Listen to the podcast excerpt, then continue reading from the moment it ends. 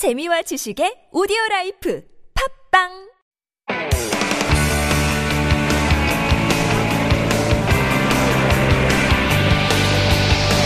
From the latest headlines to conversations about the trends and shifts that shape society at large, explore what makes living in Korea interesting with Life Abroad on TBS EFM.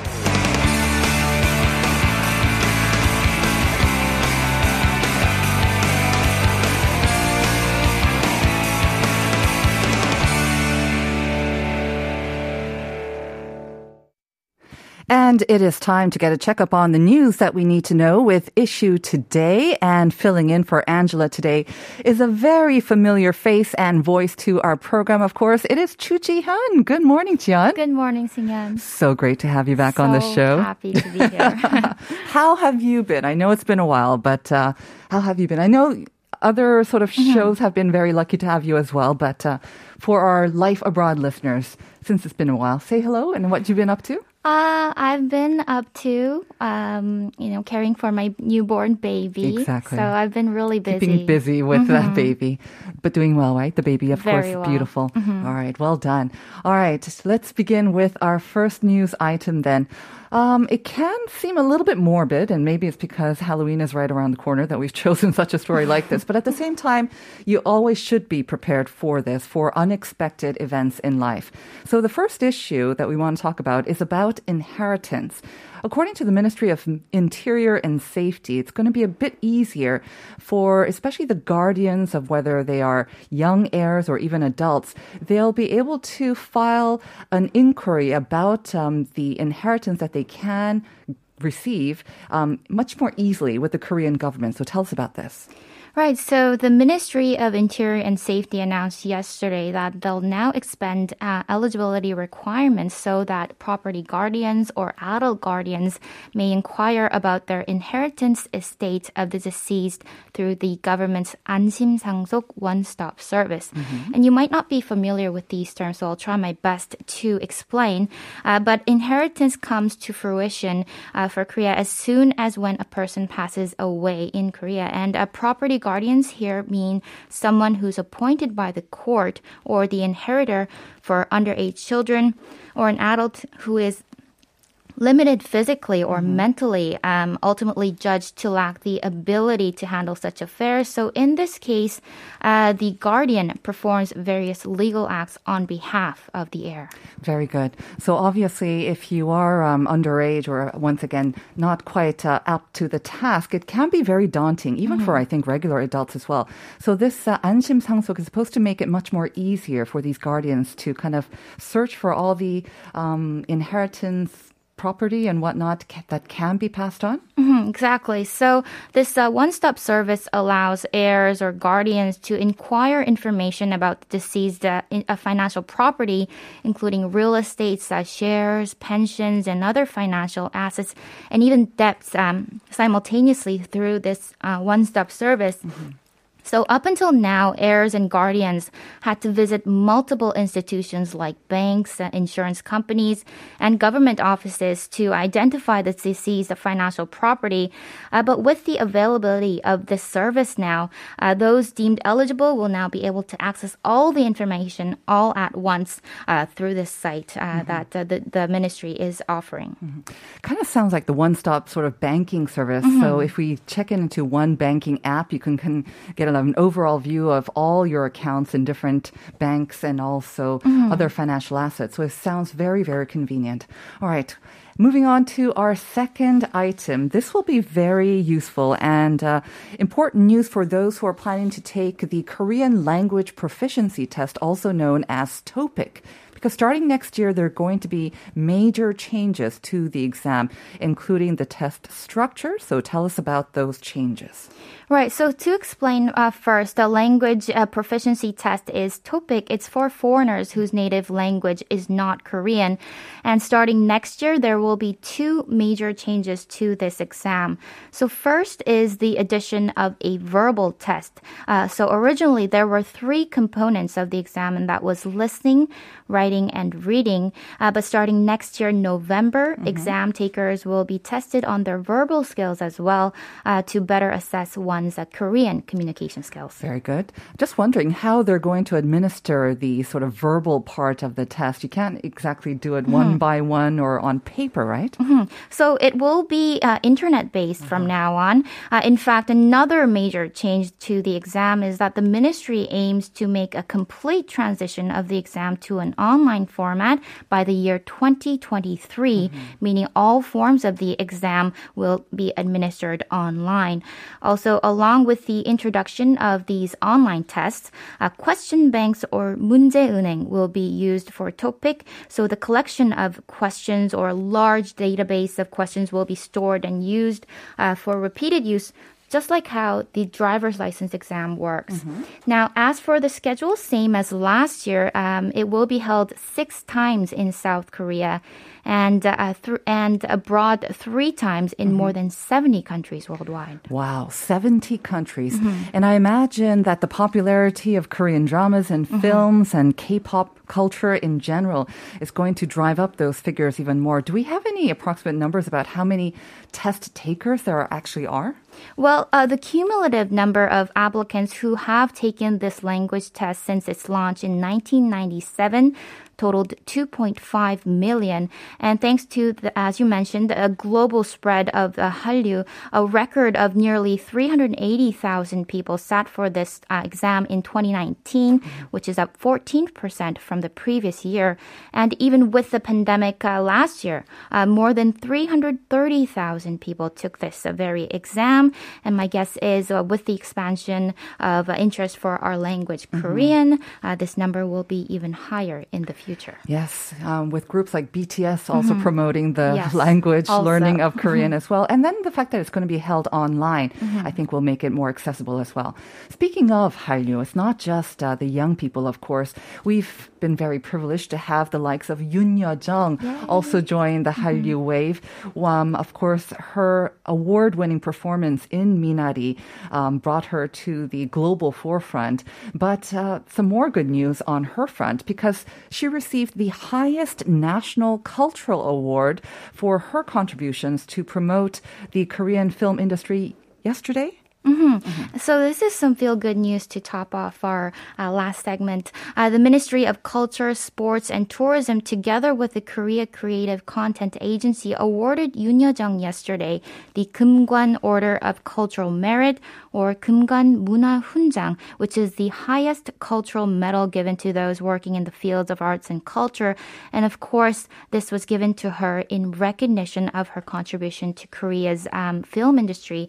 Uh, and the ceremony, the 2021 Korean Popular Culture and Arts Awards, was held at the National Theater of Korea in central Seoul yesterday. Okay, very curious to find out what she said because Yoon Yo-jung is known not only for her um, tremendous acting chops, but her witty speeches as mm-hmm. well, the acceptance speeches. What does she say? Right. So during the live, uh, streamed live ceremony, she sent a videotape of her speech. Uh, she said, uh, I'm going to do this in Korean because it's hard to really translate Right. her speech.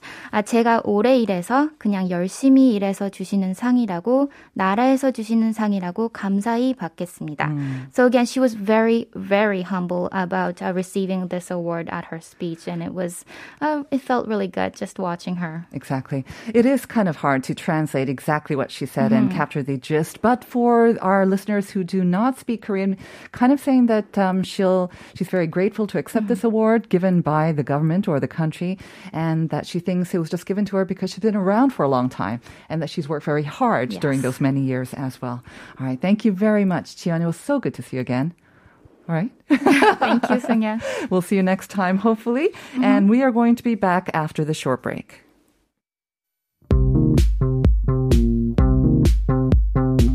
You have questions about life in Korea? Send us your opinions and feedback anytime during the show. Simply text us at pound 1013 for 51 per message or chat with our team while you stream us live on the TBS EFM app or YouTube. Life Abroad, helping you navigate your life in Korea.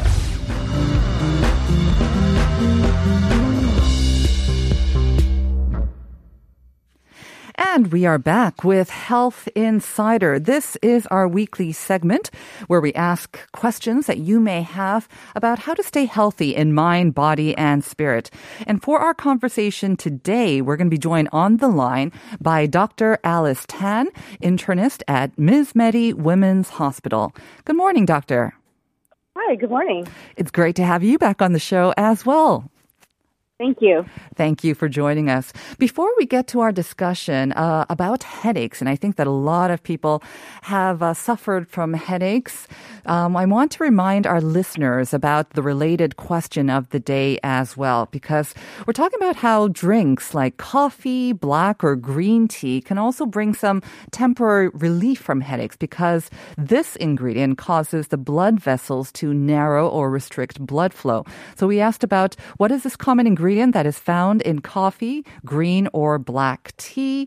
아, 두통을 완화시키는 대표적인 음료에는 커피, 홍차, 녹차 등이 있는데 이 음료들의 공통적으로 확장된 혈관을 수축시키는 성분이 있기 때문이죠. 이 성분이 무엇인지 어, 조금 생각하시고 pound 1013 샵 1013으로 보내주시면 됩니다. 뭐 다들 아실 것 같긴 합니다만 to give you a hint, this ingredient um, it's mainly contained in coffee. And the word coffee is the hint there. Okay. So, doctor, I'm sure you know the answer. right. Am I allowed to say it? No, unfortunately okay. not. You're going to have to okay, try okay. to work around this as well. We might reveal it towards the end.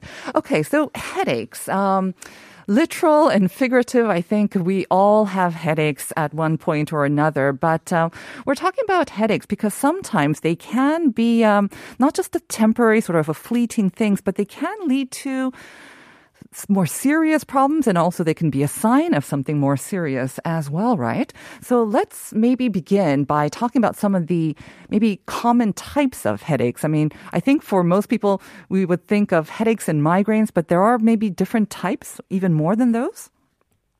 Right. So we have two categories, major categories of headaches. The first are called primary headaches, and the second are called secondary headaches. And basically, a secondary headache, you can think of it as a symptom of a different condition that's going on, Uh-huh. either in the brain or some other uh, condition in the body. The primary headaches, as you mentioned, are headaches that just um, occur uh, on their own without any other underlying issues. And uh, they include migraine headaches, tension headaches, cluster headaches, and muscle contraction tension headaches. Uh, and as you said, headaches are one of the most common uh, complaints. Everyone's had probably a headache at one point or another in their lives, and it is important to talk about the different types of headaches and when you should be concerned about maybe if there's something else going on. Like you say, there seem to be more types of headaches. I mean, I wasn't aware about this primary and secondary grouping. And even within the primary, these different types of headaches, like the tension or the cluster ones. Is it important that we know what type of headache that we do have? And how do we Oh, yes. know what type we have? Right, right. It is very important that you know, um, or at least your doctor knows, what kind of headache you have because the treatment can be very different depending on the type of headache. And one of the best ways to try to get to the diagnosis is by doing something called a headache diary. Basically, you're logging your symptoms, what the headache feels like, and then also all of the sort of the um, the circumstances around uh, how the headache developed. So, did you sleep well? What time did you wake up? When did you feel the headache? Uh, did you eat anything uh, that might have been a trigger? All of these things you should uh, note down in a headache diary, a log book, and then bring it to your doctor. And that can actually be very helpful in trying to diagnose what specific kind of headache you have. Right. I mean, like you say, I think most people will have a headache or even a severe headache once in a while. When would you suggest that they start keeping this headache diary when it becomes like a daily occurrence or maybe even more often than that? Or maybe if you have it even once or twice a week, is that cause for maybe a headache diary? Absolutely. I mean, once or twice a week, uh, having a headache that frequently is not normal I see. at all. And so that would be a cause. So high frequency of headache. Uh, and then there's certain um, conditions or, or circumstances that make uh, doctors worry that there might be something else more ominous going on. And that would be if you have a headache, but also other neurologic uh, deficiencies such as blurry vision or you can't see straight or if you have nausea and vomiting. If you have a headache, the first thing you wake up in the morning, if you wake up with a headache, that's very unusual. Also, if you wake up in the middle of the night because the headache pain is so severe, that's also uh, a red flag. Uh, and so, anytime you have these kinds of headache symptoms, uh, you should definitely get it checked out by a doctor. I think, I mean, I have been very lucky that I haven't um, experienced any sort of migraines, I think, in all my life. But I know that a lot of people do actually experience those splitting migraines, which are different from just sort of regular kind of throbbing headaches, right? I mean, I have heard that it's almost quite crippling and it seems to kind of have some of the symptoms that you just described, like a migraine or a severe migraine can sometimes cause nausea, can sometimes also cause blurry vision. No? Or is it just me that I don't really know about migraines? Oh no, no, you're you're absolutely right. Um, I've had uh, some patients who actually had to be admitted to the hospital for pain control because of a severe headache. It was just so so uh, bad. It was completely debilitating. So um, visual symptoms is one of the hallmarks of a, a migraine headache. Uh, some patients can have what we call visual scotomata. In other words, they see like wiggly lines, or it looks kind of like um, uh, lightning, kind of uh, sharp flashes of light. Uh, and so those are sort of very what we call pathognomonic, or you know, very uh, idiosyncratic uh, signs of a migraine. Also, the the type of pain is usually um, pounding, Right. throbbing, very severe. People are sensitive to light, sensitive to noise. They're very tired, uh, and they could also have nausea and very severe vomiting as well. So it's not a typical, you know, a headache that you can just, you know, rest for 20 minutes and it'll Right. go away. It's usually uh, much more severe than that. So, what are some of the triggers then? Like I said, I mean, the people around me who do seem to have migraines, uh, again, I'm not a doctor, but it seemed like these migraines um, occurred more regularly when they were under stress or when they weren't quite feeling so good, whether it's psychological or physical as well. So, what are the common triggers for headaches or migraines? Oh, yeah, you hit it right on the spot. So, um, lack of sleep, high stress, and then there's cer- certain foods, um, such as red wine, chocolate, some aged cheeses that can cause All the good uh, stuff? All the good stuff? You, you just mentioned all the good stuff. right, right. So if you go to a cocktail party and that's what they're serving, and you're Uh-huh. prone to migraines, yeah, Right. you're in trouble. Um, also, women can have what are called menstrual migraines, and that's uh, triggered by the hormonal cycle uh, as well. But um, that's why the headache diary becomes so important because if you can identify what your triggers are for migraines, then the first line of treatment, of course, is to avoid those triggers. What about, I mean, you mentioned that women can be um, having these menstrual migraines, but are there any sort of other maybe kind of groups that are more susceptible to migraines, like maybe um, a certain age group, or is it general also that women will get more migraines than men? Who should be more Right. kind of on the watch for these headaches? Yes, yes. So uh, statistically, women are two to three times more likely than men to get migraines. And the typical age of onset of migraines is uh, a woman in her 30s. So a young adult um, could have uh, their first episode of migraine. But I also know of people who, uh, you know, they'll be diagnosed in their 30s, but when you uh, question them, they will remember, oh, I had a really severe episode. I remember when I was a teenager or mm-hmm. even as a child. And at, you know, at the time they didn't realize what it was, but in retrospect, they recognize it as having been a very severe migraine headache. I mean, this type of pain, it's unforgettable. It's, Right. it's so bad. Yeah. I was wondering whether, um, when you said that it may be more frequent in women in their 30s, because the 30s are sometimes when women have um, are juggling a lot of things, whether it's their, you know, their their careers and also their family responsibilities, maybe a child as well, and they're just like overwhelmed and stressed and multitasking. And could those kind of um, sort of situations also bring on more headaches and migraines? Well, certainly. I mean, that is sort of the perfect storm for uh, the trigger of a migraine. But there's no evidence, scientific evidence, to say that um, in the absence of a uh, predisposing, you know, genetic um, situation for migraine, that if you have these, uh, you know, conditions, Right.